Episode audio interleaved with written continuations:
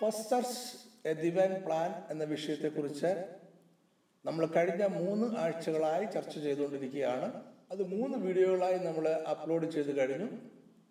അതിന്റെ നാലാമത്തെ ഭാഗമാണ് നാലാമത്തെ വീഡിയോ ആണ്. ഈ വീഡിയോയോടുകൂടി ഈ ചർച്ച അവസാനിപ്പിക്കണം എന്ന് ഞാൻ ആഗ്രഹിക്കുന്നു. ഈ ചർച്ചയുടെ കൺക്ലൂഡിംഗ് ആയിട്ടുള്ള കുറച്ച് റിമാർക്സാണ് നമ്മൾ ഇപ്പോഴെ ചർച്ച ചെയ്യുവാണ്ട് പോകുന്നത്.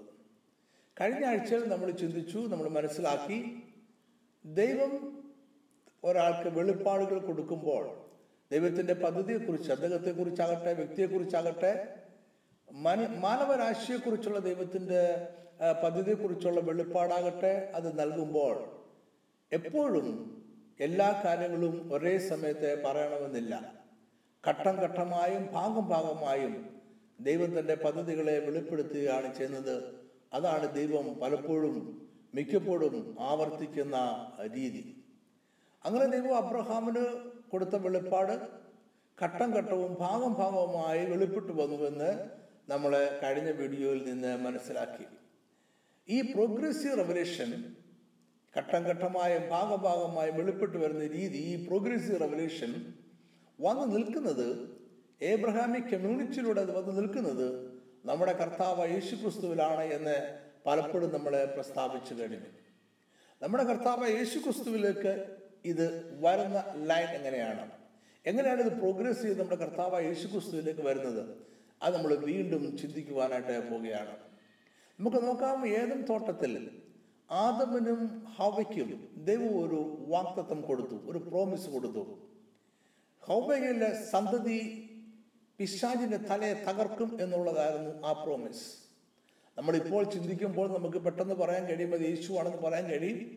പക്ഷെ നമ്മൾ ഇപ്പോൾ ചിന്തിക്കാതെ ആദമിനും ഹവയോടൊപ്പം ഏതെങ്കിലും തോട്ടത്തിൽ നിന്നുകൊണ്ട് ചിന്തിക്കുക. ഹവയുടെ സന്തതി പിശാചിന്റെ തലയെ തകർക്കും എന്ന് ദൈവം ഒരു പ്രോമിസ് കൊടുത്തപ്പോൾ തീർച്ചയായിട്ടും ആദവും ഹവയും ചിന്തിച്ചത് അവർ ഇളയ മകനായ ഹാബേൽ ആയിരിക്കും പിശാചിന്റെ തലയെ തകർക്കുന്നത് എന്നാണ്. എന്നാൽ നിർഭാഗ്യവശാൽ തന്റെ സഹോദരനായ കായീൻ ഹാബലിനെ കൊന്നു. ഇത് ആദമിന് ഹോബയ്ക്ക് സംബന്ധിച്ചിടത്തോളം വലിയ ഒരു പ്രഹരമായിരുന്നു. അവർ ദൈവത്തിൽ വിശ്വസിക്കുകയും ദൈവത്തിന്റെ വാക്തത്വം കേട്ടു അത് വിശ്വസിക്കുകയും ഹാബേലിലൂടെ വിഷായന്റെ തല തകർക്കപ്പെടുകയും ചെയ്യുമെന്ന് വിശ്വസിച്ചിരിക്കുമ്പോഴാണ് കായീൻ ഹാബേലിനെ കൊല്ലുന്നത് ഹാബേൽ മരിക്കുന്നത്. അവർക്ക് ഉത്തരമില്ലാത്ത ഒരു ചോദ്യമായി അത് നിന്നു. ഹവയ്ക്ക് വീണ്ടും ഒരു മകൻ ജനിച്ചു അതിനെ സേത്ത് എന്ന് പേരിട്ടു. ഈ മകൻ ജനിക്കുമ്പോൾ ഹവ പറഞ്ഞു ദൈവം എനിക്ക് വീണ്ടും ഒരു സന്തതിയെ തന്നിരിക്കുന്നു എന്ന് പറഞ്ഞു. ഹവ എങ്ങനെയാണ് കാര്യങ്ങൾ മനസ്സിലാക്കിയത്? എന്നാൽ ദൈവത്തിന്റെ പദ്ധതി സേത്ത് കൊണ്ട് അവസാനിക്കുന്ന ഒന്നായിരുന്നില്ല. സേത്തിന്റെ വംശാവലിയിൽ ദൈവം പിന്നീട് നോഹയെ തിരഞ്ഞെടുത്തു. നോഹയുടെ വംശാവലിയിൽ ദൈവം പിന്നീട് അബ്രഹാമിനെയും തിരഞ്ഞെടുത്തു. അബ്രഹാമിനെ തിരഞ്ഞെടുക്കുന്നത് കൊണ്ടും ദൈവത്തിന്റെ പദ്ധതികൾ അവസാനിക്കുന്നില്ല. ദൈവത്തിന്റെ റെവലേഷൻ അവസാനിക്കുന്നില്ല വെളിപ്പാട് അവസാനിക്കുന്നില്ല. നമ്മൾ ഉൽപ്പത്തി പുസ്തകത്തിന്റെ അവസാന ഭാഗത്തേക്ക് വരുമ്പോൾ നമ്മൾ മനസ്സിലാക്കുന്നു ദൈവത്തിന് ദൈവം പറഞ്ഞിരിക്കുന്ന സ്ത്രീയുടെ സന്തതി എന്ന് പറയുന്നത് യഹൂദ ഗോത്രത്തിലായിരിക്കും ജനിക്കുന്നത് എന്ന് നമ്മളെ മനസ്സിലാക്കുന്നു. ഉൽപ്പത്തി പുസ്തകം നാൽപ്പത്തി ഒമ്പതാമത്തെ അധ്യായം ഒന്ന് എട്ട് ഒമ്പത് പത്ത് വാക്യങ്ങൾ നമുക്ക് വായിക്കാം. ഇവിടെ യാക്കൂബ് തന്റെ അന്ത്യകാലം എടുത്തപ്പോൾ തന്റെ മക്കളെ വിളിച്ച് ഒരുമിച്ച് കൂട്ടി അവരെ അനുഗ്രഹിക്കുകയും അവരെ കുറിച്ചുള്ള പ്രവചനങ്ങൾ ഭാവി പ്രവചിക്കുകയും ചെയ്യുകയാണ്. ഒന്നാമത്തെ വാക്യം അനന്തരം യാക്കൂബ് തന്റെ പുത്രന്മാരെ വിളിച്ചു അവരോട് പറഞ്ഞത് കൂടി വരുവീൻ ഭാവി കാലത്ത് നിങ്ങൾക്ക് സംഭവിക്കാനുള്ളത് ഞാൻ നിങ്ങളെ അറിയിക്കും. എട്ടാമത്തെ വാക്യം യഹൂദിയെ സഹോദരന്മാർ നിന്നെ പുകഴ്ത്തും നിന്റെ കൈ ശത്രുക്കളുടെ കഴുത്തിലിരിക്കും. അപ്പന്റെ മക്കൾ നിന്റെ മുമ്പിൽ നമസ്കരിക്കും. ഒരു രാജാവിനെ പോലെ നീ ആകും. യഹൂദ ഒരു ബാലസിംഹം മകനെ നീര് പിടിച്ചു കയറിയിരിക്കുന്നു. അവൻ കുനിഞ്ഞു സിംഹം പോലെയും സിംഹി പോലെയും പതുങ്ങിക്കിടക്കുന്നു ആർ അവനെ എഴുന്നേൽപ്പിക്കും. പത്താമത്തെ വാക്യം. അവകാശമുള്ളവൻ വരുവോളം ചെങ്കോൽ യഹൂദയിൽ നിന്നും രാജദണ്ഡ് അവന്റെ കാലുകളുടെ ഇടയിൽ നിന്നും നീങ്ങിപ്പോകുകയില്ല ജാതികളുടെ അനുസരണം അവനോട് ആകും. ഇതൊക്കെ ചില കാര്യങ്ങൾ നമ്മൾ ആ വാക്കിൽ നിന്ന് മനസ്സിലാക്കണം. ഒന്ന് യഹൂദയിൽ രാജദണ്ഡുണ്ടാകും ചെങ്കോൾ ഉണ്ടാകും യഹൂദിൽ നിന്ന് രാജാക്കന്മാർ പിറക്കും. എന്നാൽ കുറെ നാൾ കഴിയുമ്പോൾ അവകാശമുള്ളവൻ വരും. ഈ രാജ്യത്തിന്റെ ചെങ്കോലിന് അവകാശമുള്ളവൻ രാജദണ്ഡിന് അവകാശമുള്ളവൻ വരും. അത് നമ്മുടെ കർത്താവിനെ കുറിച്ചാണ് പറഞ്ഞത്. അവൻ വരുമ്പോൾ യഹൂദിൽ നിന്നും ഈ ചെങ്കോൽ അവനെ എടുക്കും അവനെടുത്ത് സ്വന്തമാക്കും. ജാതികളുടെ അനുസരണം അവനോടാകും നമ്മുടെ കർത്താവിനോട് ആകും. അങ്ങനെ യഹൂദയെ ദൈവം തിരഞ്ഞെടുക്കുന്നത് നമ്മൾ കാണുന്നു. ദൈവത്തിന്റെ റെവലേഷൻ വെളിപ്പാട് അവിടെ കൊണ്ട് അവസാനിക്കുന്നില്ല. വീണ്ടും തുടരുന്നു. രണ്ട് ശാമുവിന്റെ പുസ്തകം ഏഴാം അധ്യായം ഒന്ന് നാല് പതിനാറ് വാക്യങ്ങൾ. നമ്മൾ വായിക്കുന്നു. ഒന്നാമത്തെ വാക്യം യഹോവ ചുറ്റുമുള്ള സകല ശത്രുക്കളെയും അടക്കി രാജാവിന് ദാവീദ് രാജാവിന് സ്വസ്ഥത നൽകിയ ശേഷം രാജാവ് തന്റെ അരമനയിൽ വസിക്കും കാലത്തെ ദാവീദ് രാജാവിനെ കുറിച്ചാണ് പറയുന്നത്. അപ്പം സ്ത്രീയുടെ സന്തതി ദാവീദ് രാജാവിന്റെ വംശാവലിയിൽ ജനിക്കേണ്ടവനാണ്. ദാവീദ് രാജ വംശാവലിയായിട്ടായിരിക്കും സ്ത്രീയുടെ സന്തതി ജനിക്കുന്നത്. യഹൂദ ഗോത്രത്തിലെ ദാവീദ് രാജാവിലേക്ക് വെളിപ്പാട് വരികയാണ്. അവിടെ നിന്ന് വീണ്ടും ഒരു സന്തതി ഈ രാജ കുടുംബത്തിൽ ഈ ദാവീദിന്റെ ഗോത്രത്തിൽ ദാവീദിന്റെ വംശാവലിയിൽ ജനിക്കും എന്ന് ദൈവം വീണ്ടും അറിയിക്കുകയാണ്. നാലാമത്തെ വാക്യം എന്നാൽ അന്ന് രാത്രി യഹോയുടെ അള്ളപ്പാട് നാദാൻ ഉണ്ടായതെന്നാൽ നിന്റെ ഗൃഹവും പതിനാറാമത്തെ വാക്യം നാദാൻ ചെന്ന് ദാവീദിനോട് പറയുകയാണ് നിന്റെ ഗൃഹവും നിന്റെ രാജ്യത്വവും എന്റെ മുമ്പാകെ എന്നേക്കും സ്ഥിരമായിരിക്കും. ദാവീദിനോട് പറയുകയാണ് നിന്റെ ഗൃഹം നിന്റെ രാജ്യത്വം എന്റെ മുമ്പാകെ എന്നേക്കും സ്ഥിരമായിരിക്കും. നിന്റെ സിംഹാസനവും എന്നേക്കും ഉറച്ചിരിക്കും. ദാവിദിന്റെ സിംഹാസനം എന്നേക്കും ഉറച്ചിരിക്കുമെന്ന് പറഞ്ഞു. ഇത് മനുഷ്യനെ സാധിച്ചില്ല മനുഷ്യരെ സാധിക്കുന്നു എന്നല്ല പിന്നെയോ നമ്മുടെ കർത്താവിനാൽ മാത്രമേ സാധിക്കുകയുള്ളൂ. അവൻ രാജാതി രാജാവായി അധികാരം ഏറ്റെടുത്ത് കഴിയുമ്പോൾ ദാവീദിന്റെ ഗോ ദാവീദിന്റെ വംശാവലിയിൽ പിറന്ന നമ്മുടെ കർത്താവ് രാജാതി രാജാവായി ഏറ്റു കഴിയുമ്പോൾ പിന്നെ ഒരിക്കലും മാറാത്ത ഒരിക്കലും വ്യത്യാസം വരാത്ത ഒരിക്കലും താർക്കപ്പെടാത്ത ഒരു രാജ്യം സ്ഥാപിക്കും ആ സിംഹാസനം എന്നേക്കും അവന്റേതായിരിക്കും ചെങ്കോലെന്നും നമ്മുടെ കർത്താവിന്റേത് ആയിരിക്കും അതുകൊണ്ട് നമുക്ക് ഒന്ന് ചിന്തിച്ചു നോക്കാം ആദ്യം മുതൽ നമ്മുടെ കർത്താവരെ ഉള്ള ഈ പ്രോഗ്രസീവ് റെവലേഷൻ ഒന്ന് ഒന്ന് ചിന്തിച്ചു നോക്കാം.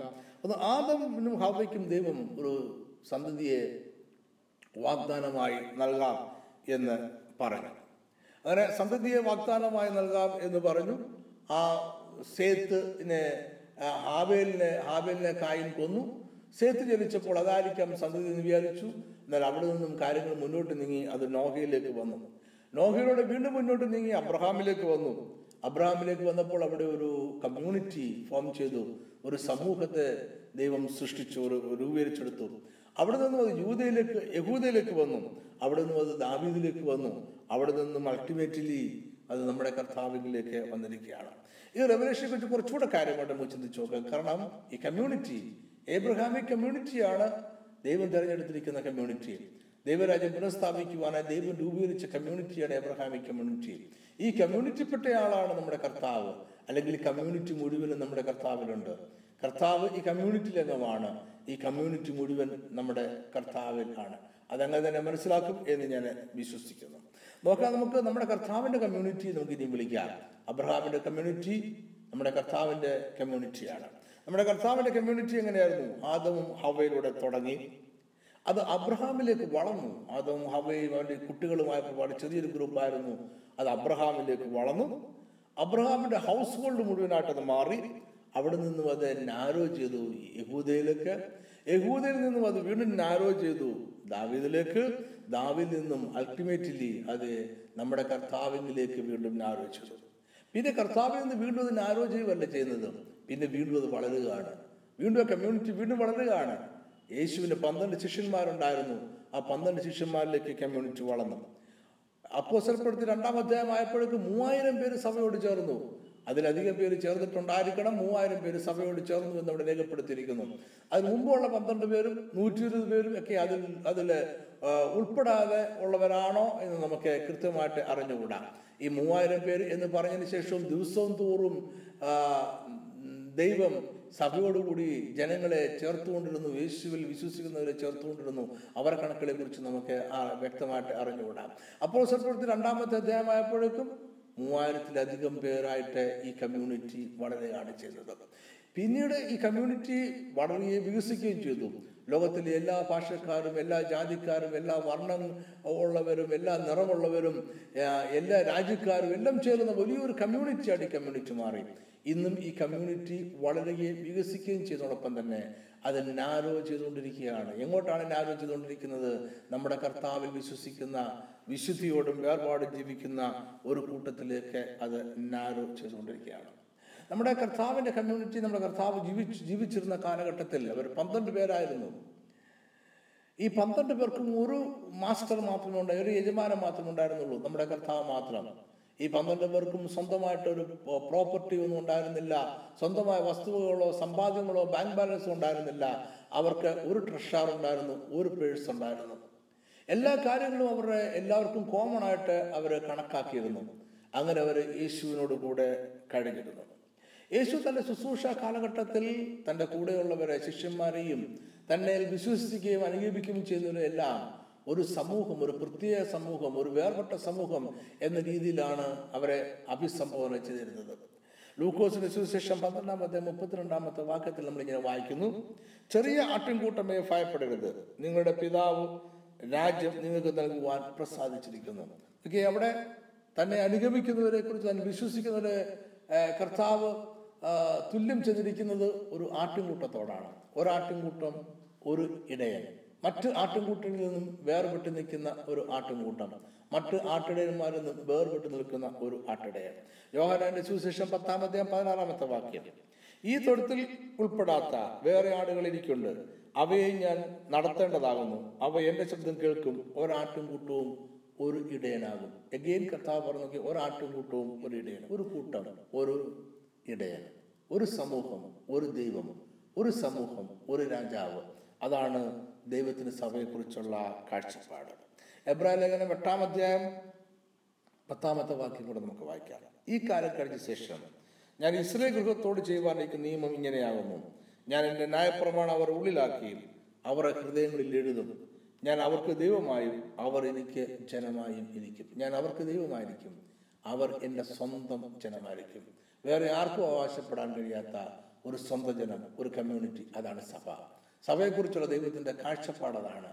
ഈ കാഴ്ചപ്പാട് ഉൾക്കൊണ്ടുകൊണ്ടാണ് അപ്പോസലന്മാർ ആദ്യത്തെ സഭ അപ്പോസല പ്രവൃത്തി രണ്ടാമത്തെ അധ്യായത്തിൽ പറഞ്ഞിരിക്കുന്ന ആദ്യത്തെ സഭ ഇരുശ്ലേമിൽ രൂപീകരിക്കുന്നത്. ഇന്നൊക്കെ വെളിപ്പാട് പുസ്തകം ഇരുപത്തി ഒന്നാം അധ്യായത്തിലേക്ക് വരുമ്പോഴേക്കും നമ്മൾ നിത്യതയിലേക്ക് പ്രവേശിക്കുകയാണ്. അവിടെ നമ്മൾ പുതിയ ഇരുശ്ലേമിലേക്ക് പ്രവേശിക്കുകയാണ്. അവിടെയും ഈ സമൂഹം എന്ന കാഴ്ചപ്പാട് ഈ കമ്മ്യൂണിറ്റി എന്ന കാഴ്ചപ്പാട് അവിടെയും തുടരുകയാണ് ഞാൻ വായിക്കാം. സിംഹാസനത്തിൽ നിന്നും ഒരു മഹാശബ്ദം പറയുന്നതായി. ഞാൻ കേട്ടത് ഇതാ. മനുഷ്യരോട് കൂടെ ദൈവത്തിന്റെ കൂടാരം. അവൻ അവരോട് കൂടെ വസിക്കും. അവർ അവന്റെ ജനമായിരിക്കും. ദൈവം താൻ അവരുടെ ദൈവമായി അവരോട് കൂടെ ഇരിക്കും. ഒരു ദൈവം ഒരു ജനം എന്ന് പറയുന്ന കാഴ്ചപ്പാടിലേക്ക്. ഇവിടെ കൊണ്ട് അവസാനിക്കുന്നതല്ല ഈ കമ്മ്യൂണിറ്റി ലൈഫ് എന്ന് പറയുന്നത്. ഈ കമ്മ്യൂണിറ്റി ലൈഫ് നിത്യത്തിലേക്ക് നിത്യത്തിലേക്ക് നീണ്ടുപോവുകയാണ്. ഈ ചർച്ച ഞാനിവിടെ അവസാനിപ്പിക്കുവാൻ ആഗ്രഹിക്കുന്നു. അവസാനിപ്പിക്കുന്ന മുമ്പായിട്ട് മൂന്ന് കാര്യങ്ങൾ കൂടെ പറയാൻ ഞാൻ ആഗ്രഹിക്കുന്നു. ഒരു കമ്മ്യൂണിറ്റി ലൈഫിനെ കുറിച്ചും അല്ലെങ്കിൽ കമ്മ്യൂണിറ്റി എന്ന് പറയുന്ന സഭയെക്കുറിച്ച് ഒരു സമൂഹം എന്ന നിലവാരത്തിൽ സഭയെക്കുറിച്ച് മൂന്ന് കാര്യങ്ങൾ പറയുവാനായിട്ട് ഞാൻ ആഗ്രഹിക്കുന്നു. ഒരു കമ്മ്യൂണിറ്റിയുടെ മൂന്ന് പ്രത്യേകതകൾ. ഒന്ന് റിയൽ ടൈം നമ്മൾക്ക് വാല്യുബിൾ ആയിട്ടുള്ള മൂല്യമുള്ള സമയം നമുക്ക് ഒരു കമ്മ്യൂണിറ്റിയിൽ ചെലവഴിക്കാൻ കഴിഞ്ഞിരിക്കണം. എന്തിനുവേണ്ടിയാണ് എന്തിനുവേണ്ടിയാണ് നമ്മൾ കമ്മ്യൂണിറ്റി സമയം ചെലവഴിക്കുന്നത്? മറ്റുള്ളവരോട് സംസാരിക്കുവാൻ അവരുടെ പ്രശ്നങ്ങൾ കേൾക്കുവാൻ നമ്മുടെ പ്രശ്നങ്ങൾ ഷെയർ ചെയ്യുവാൻ. അവരുമായി വളരെ ഇന്റിമേറ്റ് ആയിട്ടുള്ള ആഴത്തിലുള്ള ഒരു ബന്ധം നമുക്ക് സ്ഥാപിച്ചെടുക്കുവാൻ. അതിനുവേണ്ടി നമുക്ക് യഥാ വാല്യുബിൾ ആയിട്ടുള്ള മൂല്യമുള്ള കുറച്ച് സമയം നമുക്ക് ചെലവഴിക്കുവാനായിട്ട് നമുക്ക് കഴിഞ്ഞിരിക്കണം. രണ്ടാമത് ഷെയർഡ് ലൈഫാണ് ഒരു പങ്കുവെക്കുന്ന ജീവിതം നമുക്കുണ്ടാകണം. എല്ലാം നമ്മുടേതാണെന്ന് ചിന്തിക്കാതെ ഒരു സഭയിലേക്ക് നമ്മൾ ചെല്ലുമ്പോൾ നമുക്ക് ദൈവം തന്നിരിക്കുന്ന സ്വത്തെല്ലാം സഭയുടേതാണ്. എല്ലാവരുടേതുമാണ് പങ്കുവെക്കുന്ന ഒരു ജീവിതം വേണം. എങ്കിലേ അതൊരു കമ്മ്യൂണിറ്റിയായിട്ട് മാറത്തുള്ളൂ. നമ്മുടെ ചെക്ക് ബുക്ക് നമ്മൾ പങ്കുവെക്കണം. നമ്മുടെ സമയം മറ്റുള്ളവർക്ക് വേണ്ടി നമ്മൾ പങ്കുവെക്കണം. നമ്മുടെ ആരോഗ്യം മറ്റുള്ളവർക്ക് വേണ്ടി നമ്മൾ പങ്കുവെക്കണം. ഷെയർഡ് ലൈഫ് ഉണ്ടായിരിക്കണം. മൂന്നാമത് ഒരു ഉറപ്പ് നമുക്കുണ്ടെങ്കിൽ ഒരു സ്റ്റെബിലിറ്റി ഉണ്ടായിരിക്കും ഉറച്ചു നിൽക്കണം. ഏതെങ്കിലും ഒരു കമ്മ്യൂണിറ്റി നമ്മൾ ഉറച്ചു നിൽക്കണം. ഒരു കമ്മ്യൂണിറ്റി മറ്റൊരു കമ്മ്യൂണിറ്റിയിലേക്ക് സ്ഥിരമായിട്ട് ഓടിക്കൊണ്ടിരിക്കുന്ന ഒരാളെ സംബന്ധിച്ചുള്ളൂ ഒരു കമ്മ്യൂണിറ്റിയിലും അയാൾക്ക് വേരുകളെ ആഴത്തിൽ പായിക്കുവാൻ ആഴത്തിൽ ഇറക്കുവാൻ കഴിയില്ല ഒരു കമ്മ്യൂണിറ്റി നിൽക്കുക.